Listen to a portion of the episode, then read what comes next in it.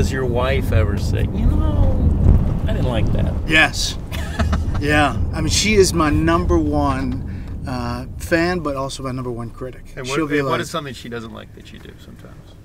That's a great question. Well, here's a good story um, that I actually haven't told on camera.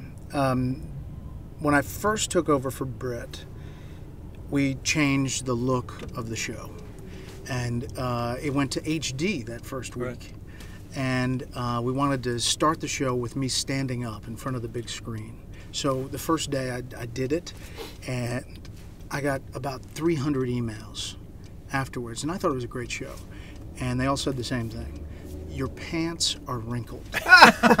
you have wrinkled pants. That's funny. Brit Hume would never wear wrinkled pants like that. Who You're is a mess. this guy? Yeah. God. Second day we did it. And I said, "This is an anomaly. I mean, this is just this is crazy."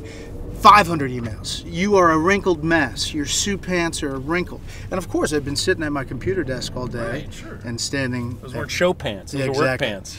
so I went to my wife and I said, "Aim, is this a problem?" She said, "Yes, Yeah. it's a real problem. You look really, really wrinkled." So we came up with this thing that I would bring in another pair of pants.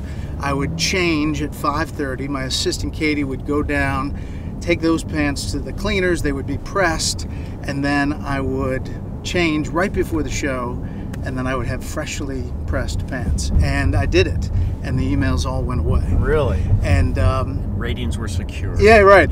So about uh, two months into doing that, unbeknownst to me, Katie called in sick, and I was up on Capitol Hill doing some stuff. And about five o'clock, I get this email from a woman who I don't under I don't know who it is, and it has one line, and it says, "I'm ready to take your pants down now."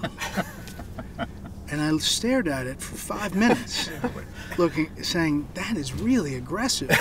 Yeah. and uh, it was the intern sitting in Oh for Katie, God. ready to take my pants down to the cleaners.